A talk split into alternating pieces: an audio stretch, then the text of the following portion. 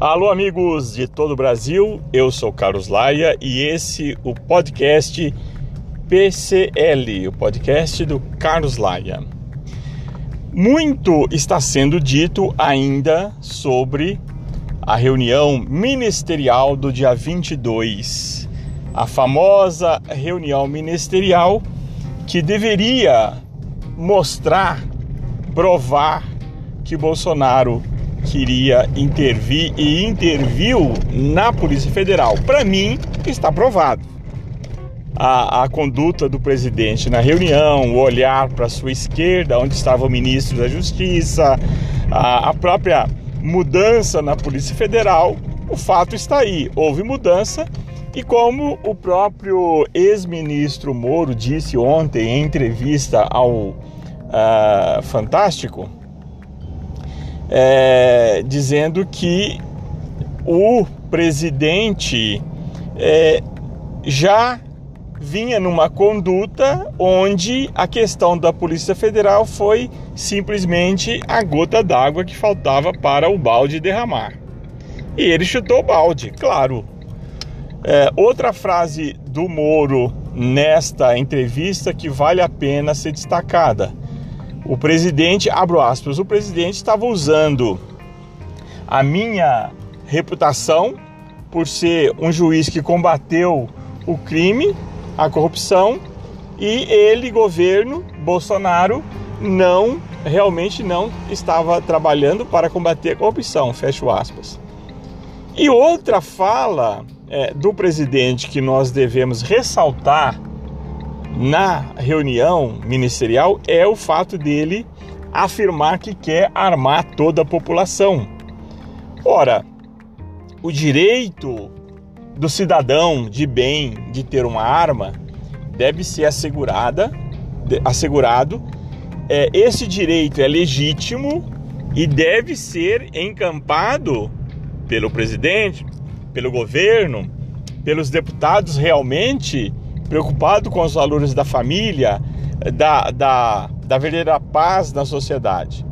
Mas há uma diferença enorme em defender o direito do cidadão de bem ter uma arma de você afirmar que quer armar a população. Isso ficou bem claro, o Bolsonaro afirmou isso.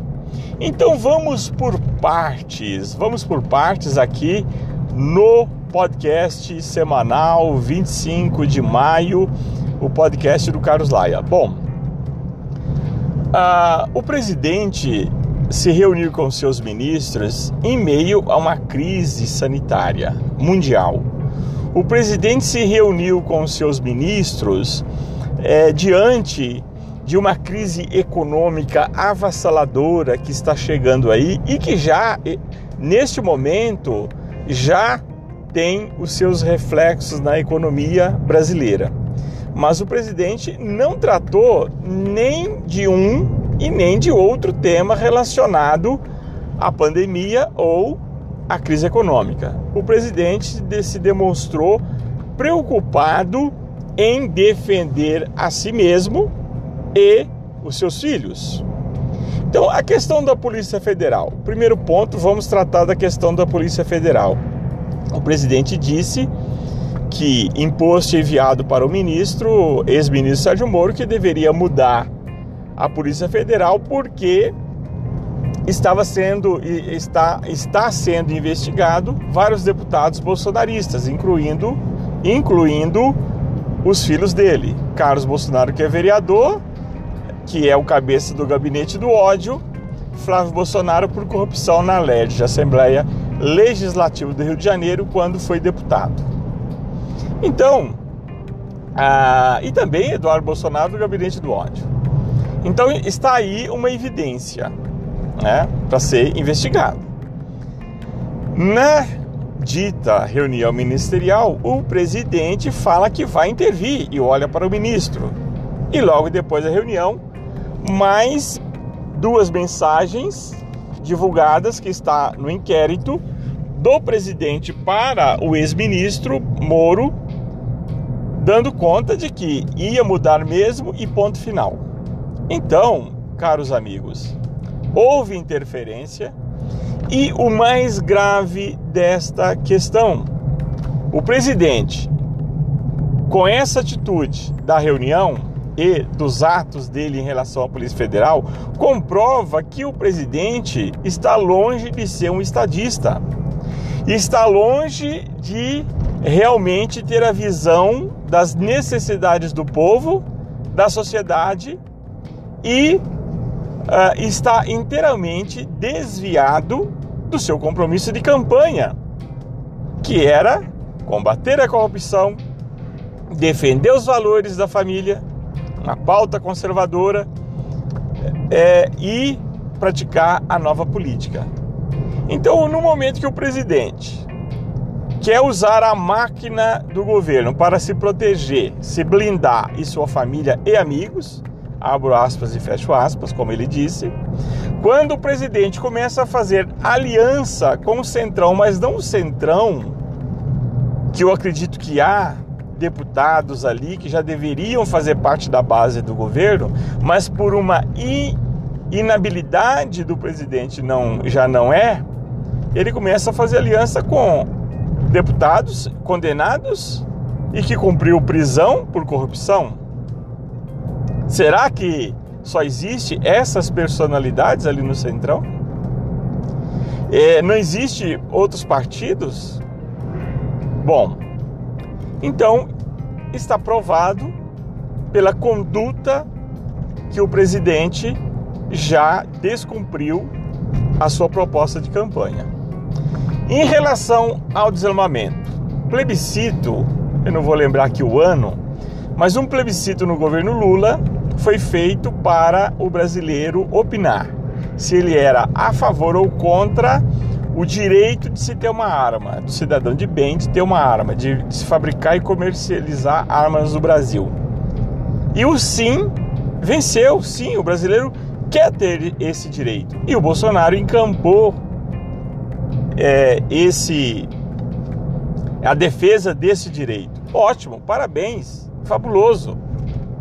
Mas a partir do momento que ele fala numa reunião com seus ministros que ele quer armar toda a população, com o argumento de que o povo armado não é subjugado, não se impõe uma ditadura, há um enorme erro, uma enorme falha, uma é, é, demonstra uma intenção totalmente fora da realidade e do desejo da sociedade brasileira. A população brasileira, o, cidadão de bem, quer ter o direito de ter uma arma para a sua defesa, da sua família, do seu patrimônio, para o esporte, para praticar esporte. Sim, ele quer e ele tem esse direito, ele deve querer e deve ter esse direito. Agora, onde está a ameaça? Onde está a ameaça que justifica armar a população. Porque uma coisa é eu ter o direito, outra coisa é o governo tomar a iniciativa de armar a população. Com as manifestações que nós estamos assistindo nos finais de semana, quem serão os cidadãos, cidadãos que o presidente vai armar? Os seus defensores. Então, o presidente com esse discurso nós precisamos ficar atento porque ele faz um discurso muito semelhante ao ditador Hugo Chávez, ao ditador Maduro, que criaram milícias, ou seja, grupos armados paralelos à, à, à, força é, de, de segurança pública, seja o exército, seja a polícia militar. Ele armou milícias para defender a ideologia do governo não para defender a Constituição, não para defender princípios e valores que estavam sendo é, distorcidos, é, mudados. Não, para defender a ideologia do governo. E vemos a miséria que isso levou, que isso levou a Venezuela. Então é preciso tomar muito cuidado com isso. E as falas do presidente inadequadas, inoportunas, onde ele ataca a imprensa, ataca os poderes, mesmo que ele ataque a pessoa de, do presidente, do Congresso, do presidente da Câmara, do presidente do STF, o discurso dele vai em direção à instituição, porque ele não consegue conviver com as instituições democráticas, ele não consegue, ele não aceita a posição dos outros poderes. Então, essa reunião ministerial, o mais grave dela não são os palavrões totalmente é, condenáveis, não é o mais grave, mas sim a postura os ministros que falavam simplesmente para agradar o presidente, o presidente que falava só pensando nele. E outra questão que precisa ser aprofundada, e vamos aprofundar futuramente, é a, a, o brasileiro tentar justificar os erros do presidente com os erros dos corruptos, dos ladrões, dos imorais, ele que se diz cristão, e até quem se diz cristão dizendo que você está preocupado com as palavrões. Não, não estou preocupado com as palavrões.